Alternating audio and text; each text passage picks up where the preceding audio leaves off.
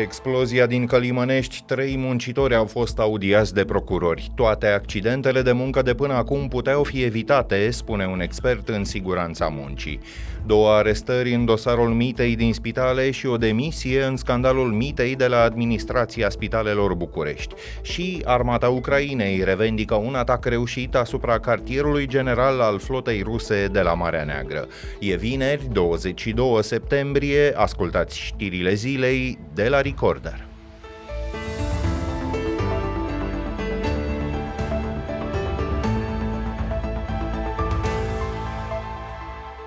Conducta de gaze care a explodat pe șantierul autostrăzii Moldovei și a carbonizat patru muncitori era îngropată la circa un metru adâncime, iar pe unele porțiuni la o distanță chiar mai redusă.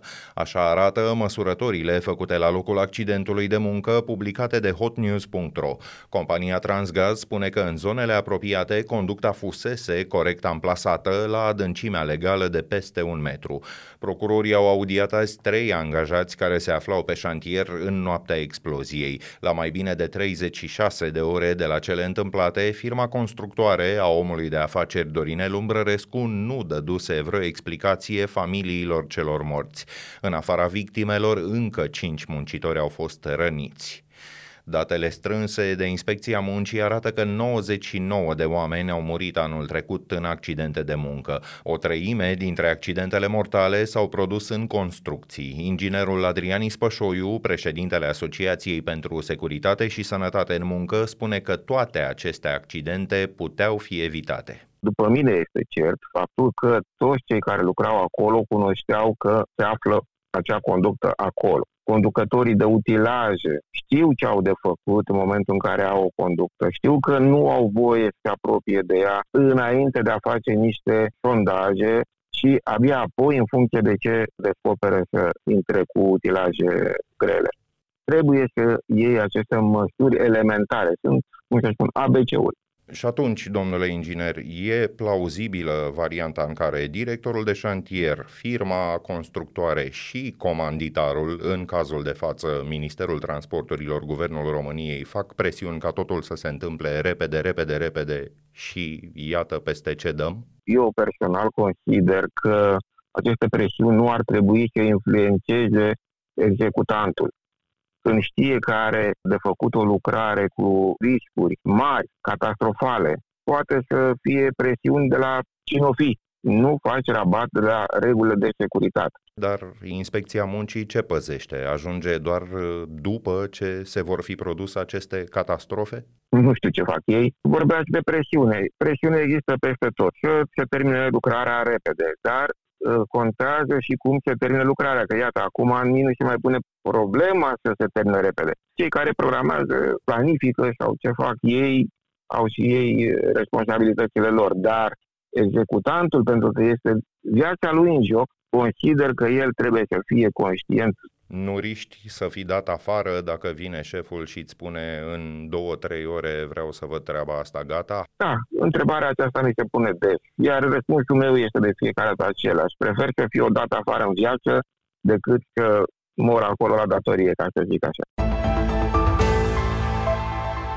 N-au trecut decât trei zile de când cinci oameni au murit pe autostrada București-Pitești, unde un microbuz a fost strivit între două tiruri și alte aproape 20 de persoane au scăpat la limită dintr-un accident asemănător. S-a întâmplat pe un drum din Telorman, iar implicate au fost două autocare și un tir.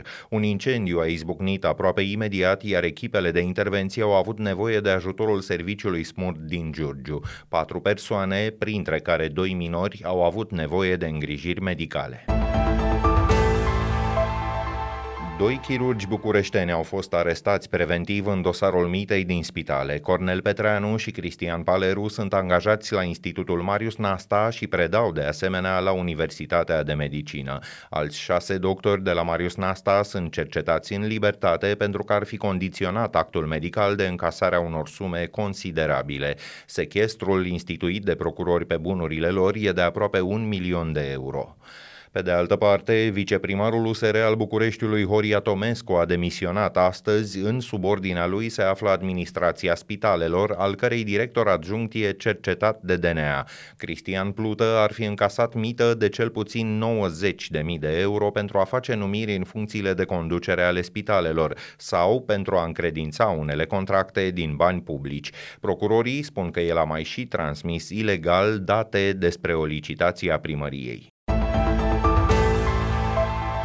Afacerile cu bani publici de la Primăria Capitalei sunt și subiectul unei anchete a site-ului Buletin de București. Potrivit acestuia, directorul unei instituții foarte discrete, Centrul de Protecție a Plantelor, ar fi folosit în interes personal peste 10 milioane de lei din bugetul instituției. Ar fi cheltuit banii, între altele, pe un hotel în Bran și o vilă în Bragadiru, dar și pe vacanțe și mașini de lux. Cu detalii, Ani Sandu. Potrivit Buletin de București, directorul Mihail Mihail Dan Grigore ar fi deturnat fonduri ale Centrului de Protecție a Plantelor din București timp de aproape un deceniu, între 2007 și 2016. El se află de aproape un sfert de secol la conducerea instituției care se ocupă cu tratarea plantelor din oraș. Fondurile de peste 10 milioane de lei ar fi ajuns în conturile directorului prin intermediul unui om de afaceri, de la care centrul cumpăra produse fitosanitare la prețuri supraevaluate. Costurile erau umflate chiar și de peste trei ori, iar în unele cazuri se făceau plăți pentru servicii care nu s-au mai furnizat vreodată. Surplusul care rămânea în firmă ajungea în numerar la Mihail Dan Grigore. El și-a construit o pensiune de aproape un milion și jumătate de euro în Bran și o casă de lux în localitatea ilfoveană Bragadiru. Alte achiziții, două mașini de lux și zeci de vacanțe în țări precum Jamaica, Indonezia și Oman. Mihail Dan Grigore a fost trimis în judecată de DNA în 2021. El spune că rechizitoriul nu s-ar baza pe fapte, ci pe declarațiile omului de afaceri care l-a denunțat. Ucraina a revendicat azi un atac reușit cu rachete asupra cartierului general al flotei ruse de la Marea Neagră, din orașul Sevastopol, aflat în peninsula Crimea, ocupată în 2014. La câteva ore după aceea, un atac cibernetic major a vizat aceeași regiune. Anterior, Institutul American pentru Studiul Războiului afirmase că blindatele ucrainene au trecut de ultima linie a sistemului de apărare rusesc din regiunea Zaporojie. Nu e clar dacă au și rămas rămas pe poziții, dar e un semn important de progres în contraofensiva Kievului. Moscova a aruncat în luptă în Zaporojie militari din unitățile sale de elită. Washingtonul între timp a validat un nou pachet de ajutor pentru Ucraina. Președintele Biden i-a spus lui Volodymyr Zelensky că primele tancuri Abrams vor ajunge săptămâna viitoare în țara vecină. Totuși, Ucraina nu a obținut deocamdată rachetele cu rază lungă de acțiune pe care le solicită de mai multă multă vreme.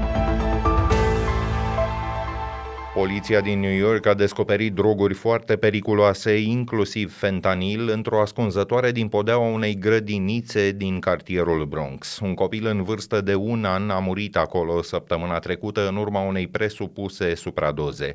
Fentanilul, de zeci de ori mai puternic decât heroina, e drogul care a provocat cele mai multe astfel de decese anul trecut în Statele Unite. Drogurile din grădiniță au fost descoperite sub podeaua unei zone de joacă și cântăreau aproape aproape 10 kg. Doi suspecți au fost puși sub acuzare ieri în acest caz. Procuratura bănuiește că cei doi erau distribuitori de droguri de nivel mediu. Alți trei copii, doi băieți de 2 ani și o fetiță de 8 luni, au fost internați din cauza unor intoxicații acute cu opioide. La rubrica Fast Forward, alte știri care ne-au atras astăzi atenția, pentru a treia oară în acest an, farmaciștii reclamă întârzieri majore la decontarea facturilor pentru medicamente, inclusiv la cele pentru cancer și diabet. Asociația Farmaciilor Independente se plânge că în unele cazuri întârzierile ajung chiar și la patru luni, în condițiile în care legea permite cel mult două. Afectați sunt, spune organizația, bolnavii cu afecțiunile cele mai grele și mai costisitoare. Casa Națională de Asigurări de Sănătate afirmă că va rezolva criza până la sfârșitul acestei luni, însă pentru asta are nevoie de fondurile alocate inițial perioadei octombrie-decembrie.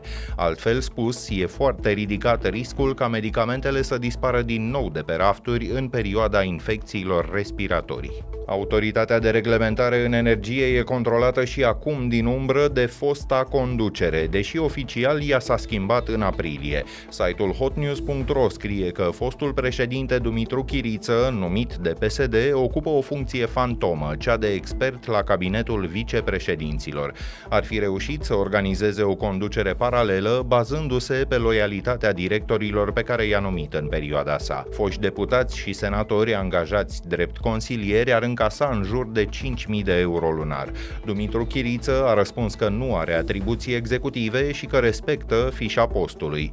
În mandatul său, ANR a fost acuzată că a gestionat catastrofal criza energetică izbucnită după liberalizarea prețurilor. În plin scandal privind valoarea facturilor, el a plecat în concediu în Republica Dominicană. Compania americană Amazon își va dota serviciul de asistență virtuală Alexa cu inteligență artificială generativă. Asistenții vocali precum Alexa sau Siri de la Apple sunt adeseori văzuți drept candidații perfecți pentru integrarea programelor precum ChatGPT. Ele pot interacționa cu oamenii și pot produce diverse texte la cerere. Asistenții vocali nu sunt însă produse foarte profitabile și, în prezent, sunt utilizați mai ales pentru informații despre vreme vreme pentru a reda muzică sau pentru a controla aparatele de uz casnic. Amazon afirmă că vrea să dezvolte Alexa astfel încât, citez, să dea impresia unei relații personale cu utilizatorii. Punem punct aici știrilor zilei. Mâine, rezumatul săptămânii e de găsit în newsletterul nostru scris, realizat de colegii Ani Sandu și Alex Enășescu. Ne auzim din nou luni seară. Sunt Filip Stan David, toate cele bune!